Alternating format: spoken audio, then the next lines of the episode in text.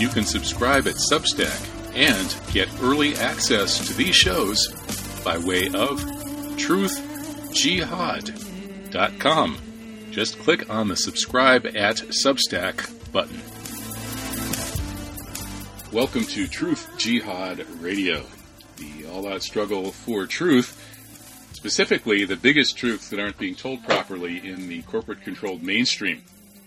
And we talk about everything from current events to historical revisionism, and our history certainly needs a lot of revising. Here in the United States, in particular, we have two momentous historic events, the JFK assassination and 9/11, that may be somewhat related, that sent our country on the wrong path. Maybe the COVID-19 thing is another such event. But in any case, let's get those earlier two right. And here to help me get them right, or at least fill in some of the gray areas with some plausible interpretations of what really went down, is Laurent Guyenot. He's the author of a number of great books, including From Yahweh to Zion, which I translated. And his latest is called The Unspoken Kennedy Truth.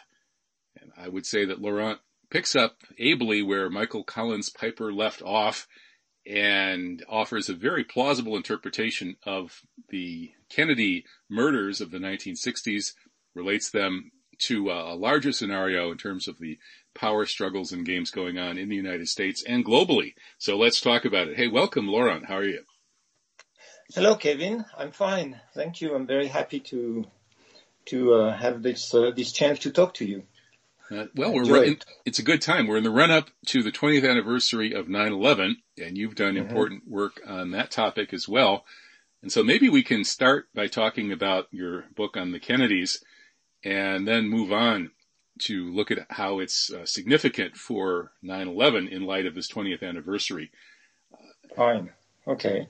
So the Kennedy assassination has been a huge festering wound in the heart of America ever since it happened, and it certainly changed my life. When I was 15, I believe, when I saw Mark Lane speaking at the University of Wisconsin-Milwaukee, I think it was, in 1974, showing the Zapruder film and discussing its significance, I pretty much that changed my life, because until then, I just hadn't realized there was that big of a problem in terms of the way my society was organized. So ever since then, I've kind of had my eyes somewhat open, at least, and that's probably a big reason I'm doing what I do now. So Laurent, would you agree that the assassination of John F. Kennedy and then a few years later his brother Robert was a turning point in American history? Oh yes, I agree. Of course, I think it's it's like the Genesis, like the original sin, or something really changed completely America at that time. I believe it was a coup, an invisible coup that most Americans did not realize, but their country was completely transformed in the way that the Zionist power structure kind of took over through Lyndon Johnson. Of course, if we're looking for the original sin, or the kind of the starting point, we should have to go back further into World War II. But definitely, America under the Kennedy and America under Lyndon Johnson, were two completely different things. And Lyndon Johnson, under Lyndon Johnson, America became almost psychotic. This is the time when the drug culture started. It's kind of of course, I was not in America at that time. I'm just kind of looking back at with a historian's eyes. But it seems to me that something transformed America in our very soul.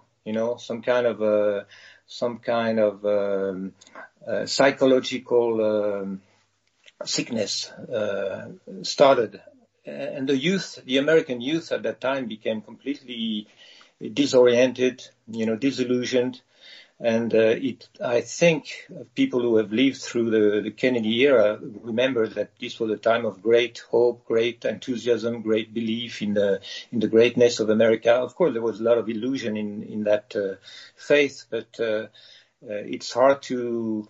It's really amazing to see how, you know, within a few years, the American youth kind of fell into a culture of nihilism, you know, through the rock and roll culture, the drug culture, and of course the Vietnam War, which kind of was, you know, ate up America's soul in some way. I agree. And, you know, you just said that it was primarily the Zionists transforming America on November 22nd, 1963. And you make a pretty good case for that in your work. When I look at it, I see it a little bit more broadly and somewhat more nebulously. And it seems to me that you've written on the psychopathic tendencies of Zionism.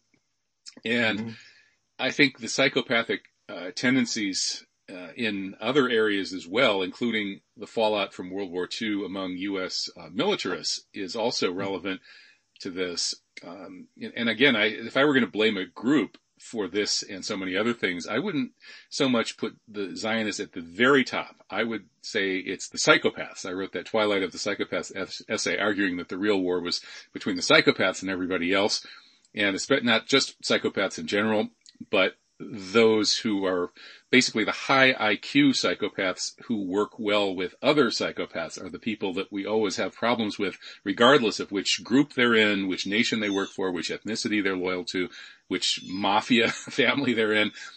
It's like, you know, the good news, bad news joke. You know, the third grade teacher says, you know, little Johnny is a psychopath, but at least he works well with others. Well, that's actually bad news, because the one who doesn't work well with others will be a serial killer and kill maybe 100 people before he gets caught. But the one who works well with others will kill millions in wars and so on.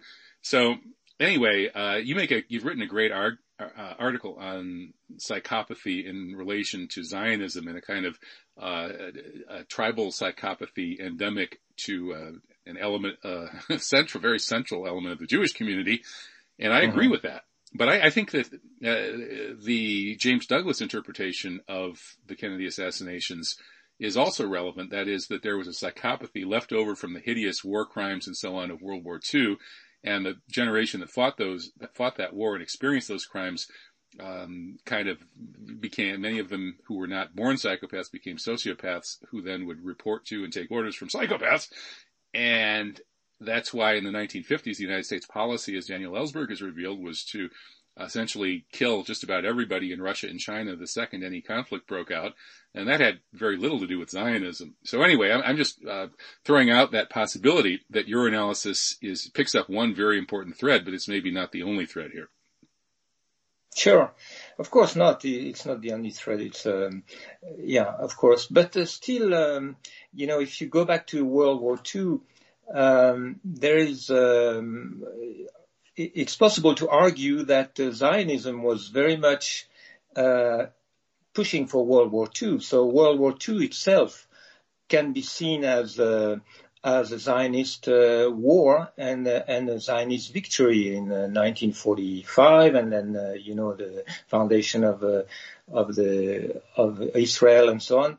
So there is still, if you go back to World War II, you can argue that Roosevelt was pushed into, you know, into making Churchill and Roosevelt, actually both of them, were very much under the influence of Zionist Jews.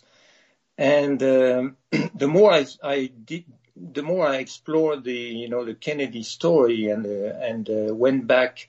Actually, one kind of a new step for me was to kind of really study the life of the patriarch, you know, Joe Kennedy, the father of John and Robert, and I realized this is actually an essential part of the story, because Joe Kennedy was ambassador, you know, in London during the 1938, 1939, and then he resigned because he was strongly opposed to America entering the war, and he kind of believed that Roosevelt was also, anyway, he resigned in opposition to Roosevelt's secret planned to enter the war.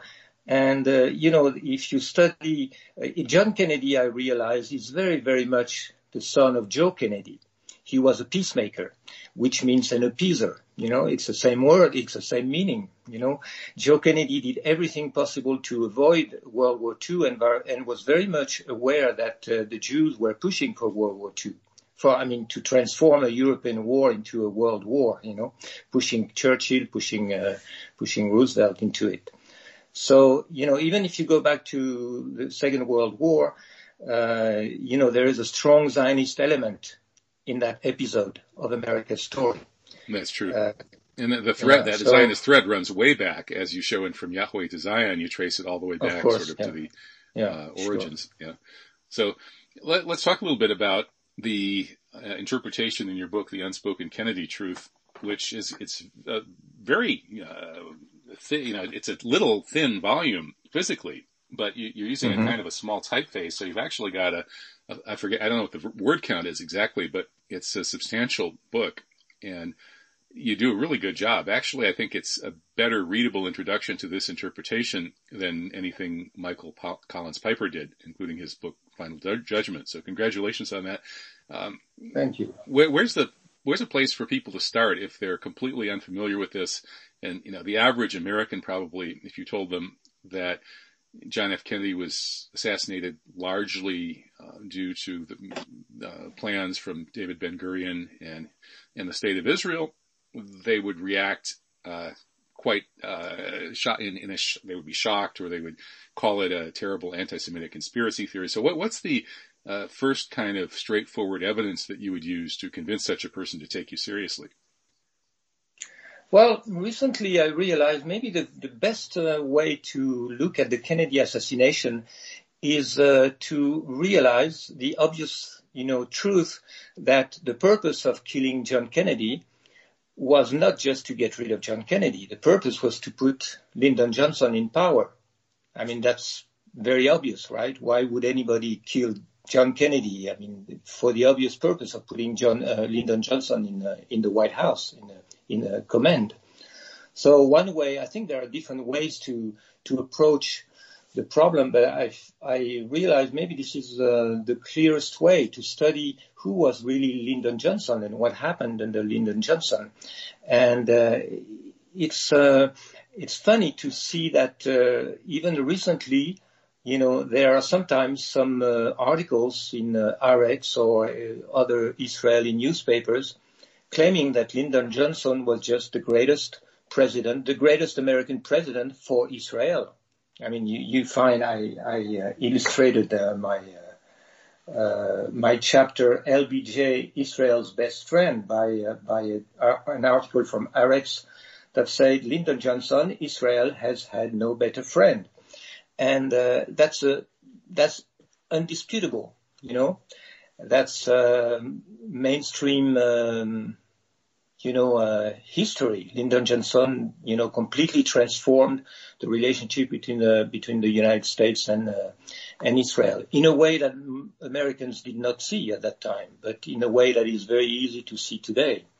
And of course, one of the most dramatic illustration of Johnson's close relationship to the Israeli deep state, I would say, is the USS Liberty story, where you see Lyndon Johnson not only authorizing the false flag attack of Israel on the USS Liberty with the purpose of sinking the ship and exterminating the crew and blaming it on Egypt in order to give Johnson a pretext to join the war on the side of Israel, which could have led to a world war because Egypt was allied to the USSR. So Lyndon Johnson not only authorized this operation, but actually recalled the planes that flew from the Sixth Fleet, not so far away, that were coming to the rescue of the USS Liberty. We have the testimony of Admiral Guise. Well, it's an indirect testimony, but it's very clearly explained in the latest film on the USS Liberty. I think it's called Sacrificing Liberty. Just came out a few months ago. And Admiral Guise testified that Lyndon Johnson on the phone told him to recall his planes. And he said, I don't remember the exact word, but he said, I want this damn ship in the bottom of the sea. So, you know, this story is absolutely incredible, and not so many people are aware of it, but this is a U.S. president committing high treason and ordering,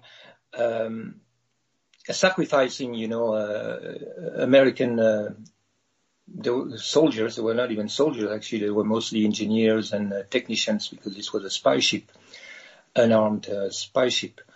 So, you know, this is who Lyndon Johnson was. He was a Sayan, you know, he was a Sayan, I mean, an Israeli agent. And if you study his whole career, you see he was financed by Abraham Feinberg from 1948. So he was Israel's man. I think that's quite easy to show, you know, from before the time. It's easy to show before he became president, and it's even easier to show that during his presidency, you know, American support of Israel kind of took a completely new dimension. You know, of course, there was already some kind of special relationship between the United States and Israel, but it reached a completely new level under Lyndon Johnson. So if you think about it like this, then you suddenly realize, well, yes, this was an Israeli coup. The purpose of killing John Kennedy was to get rid of John Kennedy in order to install Lyndon Johnson in power, and Lyndon Johnson was basically the man chosen by Israel to transform America in a pro-Israel way, to transform America into a kind of bodyguard for Israel in some way. And that analysis works whether or not you accept the arguments that Johnson himself was involved in the JFK assassination or even the mastermind of it. And there is an ongoing debate about that, with several books making that case. I had Joan Mellon on the show arguing against that interpretation. She's written books on Johnson and on the Liberty incident. And interestingly enough, she was quite dismissive of the arguments for Johnson's complicity in the JFK assassination, and certainly for arguments for his directing it. But she was very open to your thesis that Israel was behind it and so on. So I thought that was kind of interesting. Yeah, that's true. What you say is true. It works, you know, if you looking at the argument that Israel, you know, whoever killed Kennedy did it to put Johnson in power, works whether or not Johnson was involved directly or not. But of course, I think there is a strong case to be made that Johnson was, if not the mastermind, at least very deeply involved. And I think that has been demonstrated by a few authors now. Right. Well, knowing his personality and his love of power and his dedication to becoming president one way or another, obviously he would have been involved if he thought he could get away with it. So whether or not he actually was is almost secondary to that, because once he was in power, he was not going to be opening up that can of worms. And I think one basic argument is for me is nobody would have organized the killing of John Kennedy without the foreknowledge that Johnson would cover up the whole thing. I mean, you know, it was unthinkable to do such thing without, you know, the certainty that the whole investigation would be covered up. You know, so whoever killed John Kennedy knew in advance that Lyndon Johnson, on the very day, you know, on November 22nd already, would start working to block any genuine investigation. And that's exactly what Lyndon Johnson did from the very first day. And you offer an interesting interpretation of the belief that Kennedy was killed in order to blame it on Cuba and Russia, and perhaps launch a U.S. invasion of Cuba, and maybe even start World War III with Russia. There were people in the Joint Chiefs who had wanted a preemptive U.S. World War III, preemptive in the sense that if it occurred in the early 60s, they knew that the U.S. could completely annihilate Russia and it would probably never reemerge as even a civilized society for many generations, whereas the U.S. would only lose, as Dr. Strangelove put it, maybe 20 million people tops. So since they thought such a war was inevitable, they wanted to fight it while it would still have that outcome. And to that end, they had pressured Kennedy to go to war during the Bay of Pigs incident. And, of course, that led to his turn towards peace that James Douglas has built his theory around. That is that Kennedy had become a raving peacenik and the hardline warriors needed him gone so they could get into Vietnam and otherwise pursue their Cold War. But your interpretation of setting up Oswald, sheep dipping Oswald as a communist and Soviet and Cuban sympathizer and using him as the fall guy was that would then allow people like Earl Warren on the Warren Commission to be open to Johnson's argument that don't open up this can of worms, cover it up, make sure that Oswald acted alone, because if we dig into this, we're going to start World War III and the planet's going to blow up.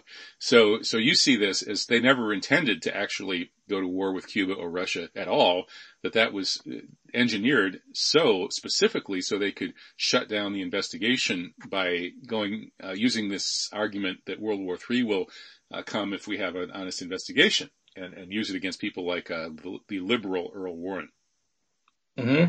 Yeah, I came to this conclusion, and then after I realized it's not my interpretation because one author has made it before, and I was not aware. It's John Newman in a new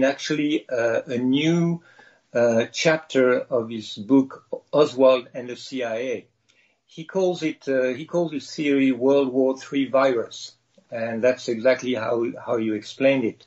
So there might have been, of course, some Pentagon hoax that were hoping that John Kennedy's assassination would trigger World War III, either before Kennedy was assassinated. I mean, it might have been a very complicated operation where some Pentagon hoax were drawn into the plot, hoping this would be a pretext to invade Cuba. But I think the Newman theory really makes sense, because when you study Lyndon Johnson's behavior from the very first day, he used that argument over and over again. He used it when he called the Dallas police to tell them to stop investigating. He used it when he called different people to ask them to join the Warren Commission. He said, we have to stop all these rumors about the communists being involved. Otherwise, we're going to start World War III, and 40 million Americans will be dead in 1 hour. This is a phrase he repeated over and over again. So it's very clear that he used the threat, of World War III as a way to shut down investigations. And I think, of course, I wasn't there, but I can imagine that many Americans learning, from November 22nd, learning that Oswald was a communist, a pro-Castro communist, many Americans feared at that point that this would trigger a world war. And they must have felt kind of relieved when they heard, oh no, finally Oswald was just a lone nut. And many Americans probably did not really believe it, but they were happy to believe it in some way, because, or at least they felt if they were being lied to by the U.S. government, it was for their own good. It was just to avoid starting a world war. So yes, let's pretend the communist or Castro was not involved in the plot. That's better, and let's continue and just pretend, Oswald was a lone nut. I imagine that many people kind of pushed themselves to believe in the lone nut theory, knowing that if they didn't, there was this danger of World War III. So I think this was a very intelligent, but in fact quite simple. Huh? It's not so difficult to explain. It takes a couple of minutes, and I think it really puts a lot of different things into place. I think it really makes sense, especially it helps us to understand Lyndon Johnson's behavior. And of course, those like James Douglas you mentioned, and I would be happy to say a word about James Douglas because, as I say in the introduction of my book, I really love this book. You know, it actually, you know, you said you started to be interested in the Kennedy story in 1974. But actually, I started to learn about it from James Douglas' book in 2000. When was that? 2010 or 11 or something like this. So I love this book. It's really a great book, a wonderful portrayal of John Kennedy as a peacemaker, and but he takes this line that Johnson was somehow not part of the plot, and he should be credited for having at least, you know, prevented the purpose of those who assassinated Kennedy, the purpose to start World War III. So of course he did not go after them, but he prevented World War III. I don't think that's the good explanation. I think the one that John Newman brought up is much more plausible. I agree. I don't think Johnson should be remembered as the president who stopped World War III. I think he's the president who almost started World War III with the Liberty incident when he launched those nuclear bombers for Egypt. And the only reason they got called back was because the Liberty crewmen were able to patch together enough radio stuff and to keep their boat afloat long enough for maybe a Russian sub to see them and for the evidence to get out that Israel had done it. If it had been blamed on Egypt as planned and the U.S. had dropped nuclear bombs on Russian installations in Egypt as planned, then we might not be talking here right now. And so that's what we should be remembering Johnson for. And I agree with you. Newman's analysis is quite plausible. I haven't actually read Newman yet, but I read your synopsis of his work in your book, The Unspoken Kennedy Truth, and it makes a lot of sense. And he points the finger at the most likely suspect for actually, you know, coming up with this approach to neutralize sort of the left wing and the idealists and the pro-peace people, the kind of people who would have liked Kennedy the most and been most devastated by his death, by saying, stick to that lone nut theory or else we're going to have World War III. And who came up with that? Well, Newman thinks it probably would have been the crazed CIA counterintelligence chief, James Jesus Angleton. And you tend to agree, and then you fit this into your interpretation by arguing that Angleton was likely an Israeli mole. Yeah, that's another good point of John Newman, yes. And, I have a whole chapter on Angleton, and it's true. He's another key to understand the Kennedy assassination. And a long time ago already, I noticed that...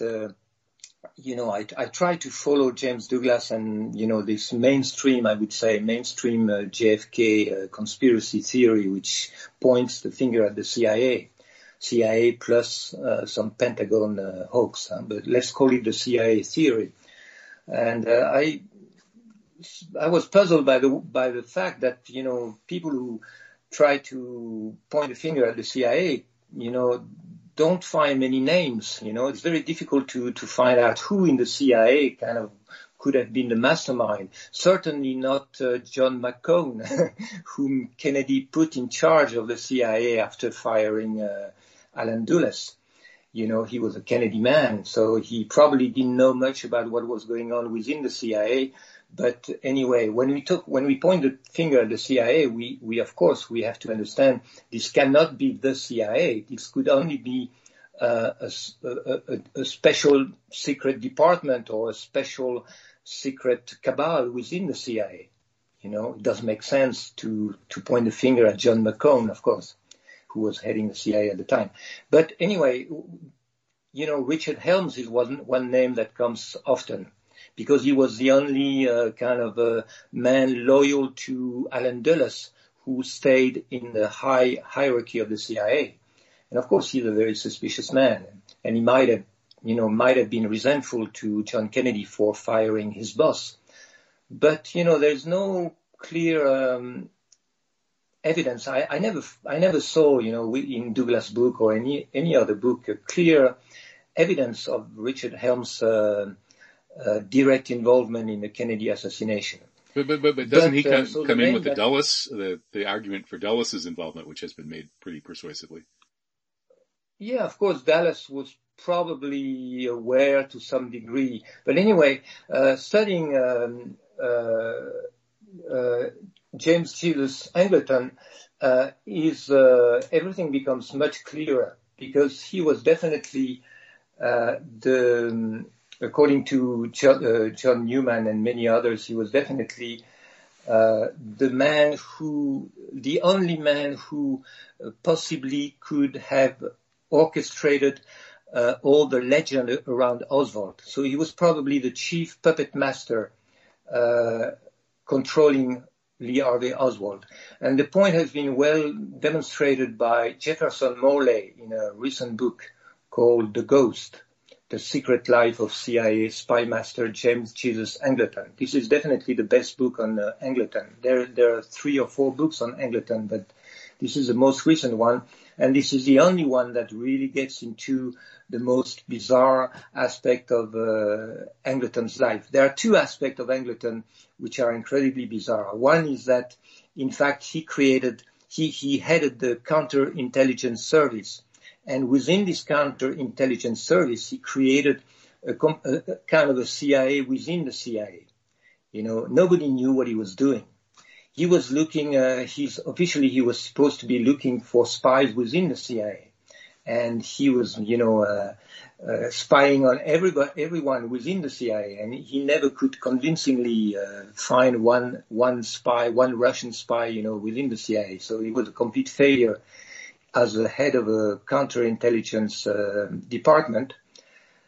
And more importantly, James Jesus Angleton was the head of the Israel office. So he was the exclusive contact between the CIA and Mossad. And the story that Jefferson Morley say is very very impressive. He very impressively proves that Angleton was basically a pawn of the Mossad. He was a crazy guy. He was really crazy. He was genuinely paranoid, And so he completely trusted his Israeli contact, who were very nice with him. Well, wait a minute. He's totally paranoid and he trusts his Israeli contact? That is crazy. Absolutely. Yeah, that's great, because his paranoia was focused on communism. And he believed that Israel was the only ally in the Middle East, and they could, and because of Israel's population coming from the USSR, from the Soviet bloc, he believed then, and that's what the Israelis, made him believe. They made him believe that we have so many contacts in the USSR, we can tell you everything that's going on over there. So, he felt Israel is the key for him to know everything that's going on in the Soviet Union. And so and of course the Israelis very, very could understand what kind of guy he was and how to use him.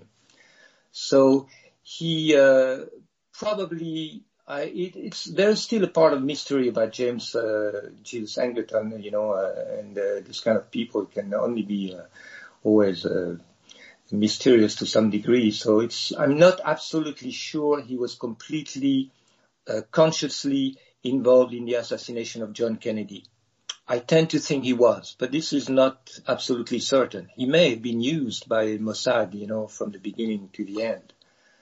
And then realizing what he had been involved in, he participated in the cover-up because, we have evidence that he deliberately misled the different commissions that investigated the JFK assassination. He appears in the story of Marie Pinchot, which the story of Marie Pinchot was a former lover of John Kennedy who tried to, find out what happened and was found murdered. And James Jesus Angleton was caught in her apartment after her death, looking for her diary. There's all kinds of stories like this, about Angleton. So he's a mysterious person, but definitely if you really search who in the CIA can be proven to have been preparing the assassination of Kennedy, in particular by building up the Oswald legend, you know, the Oswald, character, you know, as a pro-communist. This is James Jesus Angleton. And James Jesus Angleton is not the CIA. He's some kind of special Mossad-controlled CIA within the CIA. This is exactly the point within the CIA where Mossad had the strongest control. So finally, the CIA trail leads you back to Israel. Interesting. And you make the same argument about the organized crime trail. And, of course, organized crime was set up or was designated as the most likely perpetrator of the conspiracy that was found by the House Committee on Assassinations in the 1970s. They actually officially deemed it a conspiracy, which means that the U.S. government officially deems the Kennedy assassination as a conspiracy because that's the most recent investigation. And it was 1978, I think, and it ended up pointing the finger at organized crime. And just like with the people who blame the CIA, you argue that the organized crime connections also lead us back to Israel. Well, yeah, of course, the organized crime is a kind of a little bit a joke, you know, because, of course, when I think it was the House Select Committee on Assassination, when they started to reinvestigate, the minimum they had to come out with was to say, well, you know, there was at least two shooters, so there must have been a conspiracy. And then, you know, what's the less harming conclusion you can have? The less harmful conclusion you can have is to say, well, probably the mafia, you know, organized crime was involved, which is ridiculous, you know, because first of all, organized crime doesn't mean anything particular. And, of course, everybody understands that whoever wanted to kill Kennedy might have hired snipers from, you know, the mafia, whatever mafia you want to choose. You know, maybe the killers who with the gun on Dealey Plaza, maybe they were Corsican, maybe they were Sicilian. It doesn't really matter very much, you know, because they were paid operatives. So this conclusion is in itself quite shameful.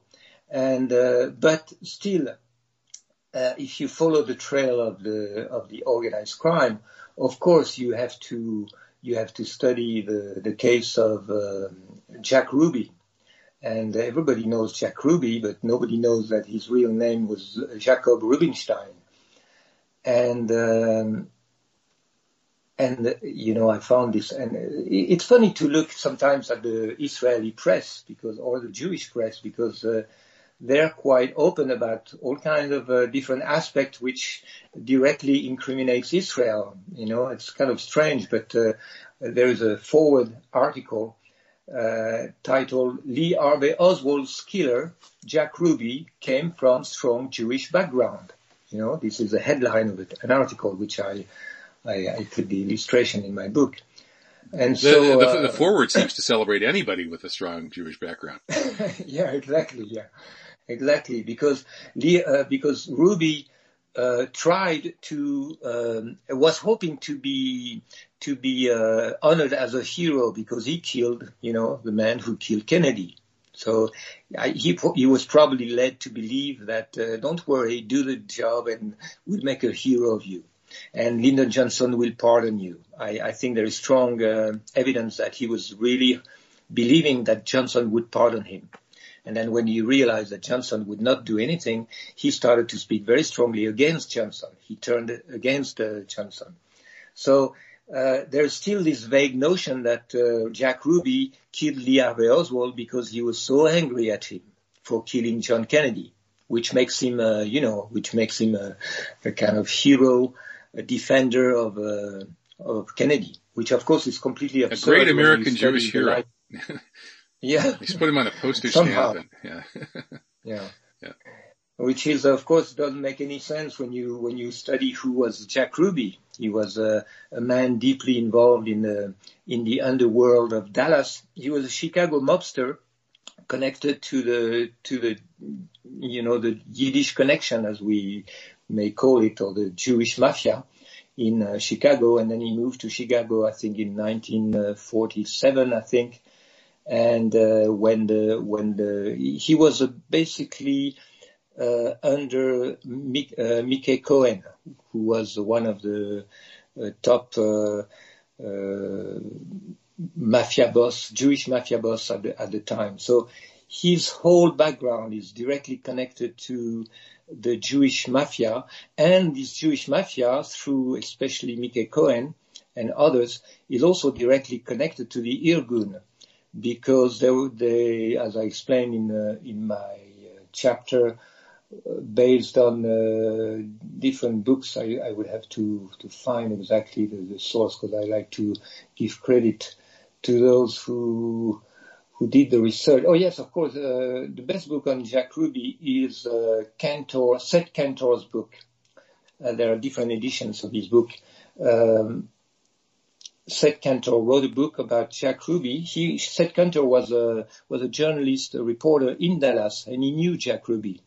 He met him just after Kennedy's assassination, and he wrote he made a very interesting and serious investigation into Jack Ruby. And Seth Kantor was Jewish himself, so but nevertheless, he clearly showed that Jack Ruby was a man. His whole life was centered around the Jewish mafia. Of course, Seth Kantor does not get into the connection between these Jewish mafia and Israel. To make that connection, you have to read other books and articles. And especially one interesting article by a certain Rockaway, I forgot his name exactly, who wrote an interesting article called Gangsters for Zion, where he documents, you know, the very strong involvement of the Jewish mafia before 1945 as arms smugglers and fundraisers for Israel, you know. This was a period when Jack Ruby began his career as a gangster. So right. His boss Mickey Cohen was the all-time greatest American fundraiser for Israel, apparently. Yeah. Mickey Cohen wrote in his own memoirs. He doesn't deny he boasts about what he did for Israel, you know, by smuggling arms and making all kind of deals to arm the Irgun. He went up and down the West Coast to all the Jewish communities, squeezing money out of them to send to Israel too. Yeah, exactly. Yeah, right. One author, I think his name is Wien. I forgot his first name. Interesting book, which I got to know through Michael Piper, Gary Wien. There's a Fish in the Courtroom. That's the title of his book. And Michael Piper uses his book a lot, and it's a very interesting book because he was a former detective sergeant for the Los Angeles Police Department, and he knew Mickey Cohen. And he makes the claim that actually Mickey Cohen was involved in, pushing Marilyn Monroe into Kennedy's bed because he specialized into blackmailing, people, through this kind of thing. So that's highly plausible. Another connection. Well, and now that we're in Los Angeles, let's mention the recently breaking news that the parole board has cleared Sirhan Sirhan for release. Now, Sirhan Sirhan being the Palestinian patsy who was hypnotized into randomly firing a couple of shots and providing cover for the, as usual, professional killing of Bobby Kennedy, who probably would have reopened the investigation into what happened to his brother had he succeeded in winning the presidency in 1968. So this is an interesting time to mention the Sirhan Sirhan episode and the killing of Bobby Kennedy. So maybe you could briefly mention how that fits in to the Mickey Cohen-controlled Los Angeles and Los Angeles Police Department. Oh, yes. Okay. Yes, actually, before you asked me what would be the best way to get into the JFK assassination, well, actually, I start my first chapter is on Robert Kennedy, because it's one way to get to one entry into John Kennedy's assassination is to look at Robert Kennedy assassination, because, of course, there is an easy argument to make that the reason why Bobby Kennedy had to be stopped before reaching the White House is that because he was going to reopen the investigation. I mean, that's the obvious common sense. And we know he was willing to reopen the investigation. This has been shown by David Talbot in his book, Brothers. Yes, the case of Bobby Kennedy is very interesting, because there you have, of course, an assassin who happens to be a Palestinian man, a Palestinian anti-Israel man, who from the first day that he was arrested on June the 5th or the 6th, 1968, was said to have acted because of his hatred of Israel, and he could not stand that Bobby had said somewhere in a synagogue that he was willing to sell 50 military planes to Israel. And so the story goes that Sirhan was killed Robert Kennedy because he hated Israel and because Bobby Kennedy was a friend of Israel. And you find all kinds of Arutz articles saying Bobby Kennedy was indeed a friend of Israel. He loved Israel, which is an absolute lie. You know, I mean, Bobby Kennedy was the son of Joe Kennedy, first of all. So... just like John Kennedy. If you study the career of Robert Kennedy as Attorney General, you can very quickly understand he was no friend of Israel at all. He tried actually to destroy the Israeli lobby. He tried to force the American Zionist organization to register as foreign agent, which would have limited, you know, the power of Israel to control American foreign policy. I mean, from the very beginning of John Kennedy's campaign, which was he was the campaign manager of his brother. Bobby was the campaign manager of John's campaign. From that time, there are quite a few stories showing that John was really, really upset at the constant attempt of the the Israelis to control and to control American foreign policy. You know, there are stories about John Kennedy, you know, being upset at Abraham Feinberg, telling him, well, you know, we can help you in your campaign if you let us control your foreign policy once you're president. And so John and Robert together were determined to change, you know, the system so that this could not happen anymore. And actually, recently I read a good argument saying that in 1964, John Kennedy would probably not have needed Jewish money. He did in 1960. He took the money, you know. He met Abraham Feinberg and he took the money, $500,000, I think. The story goes. But in 1964, he probably would have been re-elected without Jewish money. And that would have been a big problem for Israel. So anyway, if we study, of course, Bobby Kennedy's assassination, we have reasons to wonder if Sirhan was indeed hypnotized and manipulated in one way or another. Who would have had interest to create this kind of story where Bobby Kennedy was assassinated by an anti-Zionist Palestinian, you know? And of course, there's who would want to blame a Palestinian? Question answers itself, of course. Exactly, yeah. So that's an interesting entry also, yes, into the Kennedy story. I think one you know, I relied on many other books, you know, and especially, as you mentioned, Michael Collins Piper. And actually, I dedicated my book to Michael Collins Piper, who died in 2015. I had a very, very brief email exchange with him, but I always regretted I did not, you know, have more chance to communicate with him. So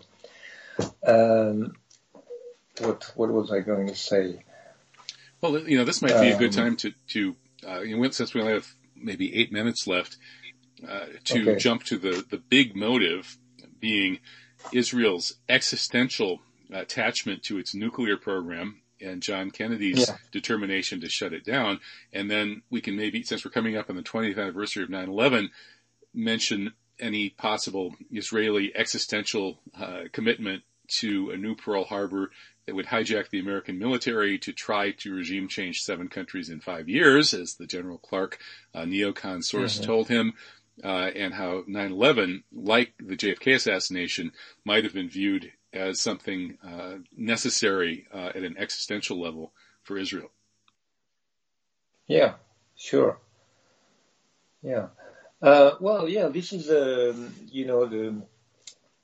The main motive for assassinating Kennedy was really explored by Michael Collins Piper, based on books that had come out not long before, and especially the first one to bring out the subject was, I think, Seymour Hersh, The Samson Option. And then there were other more research book coming out later, which showed that there was a kind of a struggle between Kennedy and Ben-Gurion over the Dimona project. This became known in the 1990s. I forgot exactly which year Hersh's book came out, The Samson Option. Must have been early 1990s, I think. And based on that, Piper, you know, understood that, in fact, that was the very reason why Kennedy was assassinated. And there's all kinds of evidence of this connection. One strong argument is that, Kennedy sent... So the struggle started in 1961, I think. There was a first meeting between John Kennedy and David Ben-Gurion. I forgot where it was. It was in Europe somewhere. And from that time, I found the report of the conversation, of the discussion between Ben-Gurion and Kennedy. It's very, very interesting because Ben-Gurion, and I quote it in my book, Ben-Gurion tried to tell Kennedy, well, you know, this Dimona project is just for, we're experimenting because, you know, our big problem in Israel is water. So we're trying to find a way to use seawater and to desalt it to make it, fresh water. And Kennedy did not buy into that at all. He didn't even respond to it. He came back right away to the question of armament. And so it's very interesting to see how Ben-Gurion tried to cheat Kennedy, to lie to him, or more plausibly to invite him to pretend he believes in this absurd story. But Kennedy never believed it, and again and again and again he pushed Ben-Gurion to authorize inspection of Dimona. Anyway, I don't need to summarize the whole story. It's now very well known by anybody who's seriously interested in the Kennedy story. So the last letter that Kennedy sent to Ben-Gurion in 1963, I think it was early November 1963 or maybe a little bit before. No, maybe that must have been, I think it was early November. He sent Ben-Gurion one last letter, and that very day Ben-Gurion resigned for no very clear reason, for personal reasons, actually, you know, for mysterious reasons. He resigned in order not to receive Kennedy's letter. Yeah, I'm sorry, that was in early 1963? Was it? I think it was. No, I think it was maybe in September 1963, the last letter of John Kennedy. Okay. I would have to check. Maybe you're right. I have to... I don't memorize all this kind of dates. Right, but basically in the run-up to the Kennedy assassination, Ben-Gurion resigned. Exactly. Yeah.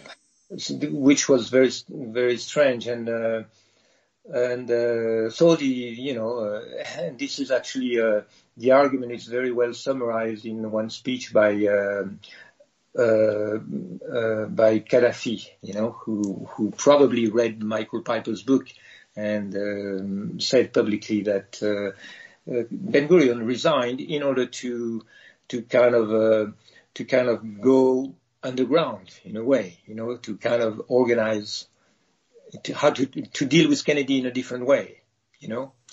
He went underground in some way. And that can be compared actually to where was Benjamin Netanyahu on September 11, 2001. He was not in power. So where was he? Well, he might have been, doing the same thing as Ben-Gurion was doing in November 1963. And let's quickly mention that. We have about 2 minutes left. So if Ben-Gurion thought that nuclear weapons would be absolutely essential to the security of the coming Greater Israel back in the early 60s, the neoconservatives and Netanyahu might have thought that their plan for a clean break and totally changing the equation by redrawing the Middle East, thanks to a new Pearl Harbor that would draw in the U.S., would be equally existentially important for Israel in 2001. Exactly. Yeah, exactly. I think one way to understand the psychology of Israel, the collective psychology of Israel, which means the collective psychology of the Israeli leadership, which was best embodied by David Ben-Gurion or Netanyahu or this kind of people, is to understand they have a kind of fear, existential fear of disappearing, of being exterminated, and therefore their only solution, the only solution they see to avoid extermination, is to dominate the world. Because, in Jewish mentality, they have enemies everywhere. The whole world is the enemy of the Jewish people. That's their vision. Therefore, the only way to avoid being exterminated is to control the whole world. And one funny illustration of this is that Ben-Gurion in 1962 begged Kennedy to let him have the nuclear weapon, otherwise his country will disappear. But at the very same year, in 1962, he made this famous prophecy in the magazine Look. He said, in 20 years, Jerusalem will be the center of the world, will be the center of a new United Nations. So how can you at the same time fear for the existence of your small newborn country, and at the same time have this vision that in 20 years your small country will be the center of the world? Well, paranoid sometimes do suffer from delusions of grandeur. Yeah, exactly. That's really a psychological pattern, which a clinical psychological pattern. Of course, you've traced that psychological pattern back 3,000 years or more in From Yahweh to Zion. But we don't have time to get into that because we're pretty much at the end of our allotted span here. All that's left to say is thank you so much, Laurent Guyenot, and congratulations on this great new book, The Unspoken Kennedy Truth. I highly recommend it, especially if anybody hasn't yet read Michael Collins Piper, start out by reading Laurent Guyenot's The Unspoken Kennedy Truth. It's a very clear, well-written synopsis. So congratulations. Keep up the great work and look forward to talking again. Thank you very much, Kevin. Thank you. Okay, take care. Bye-bye. Bye.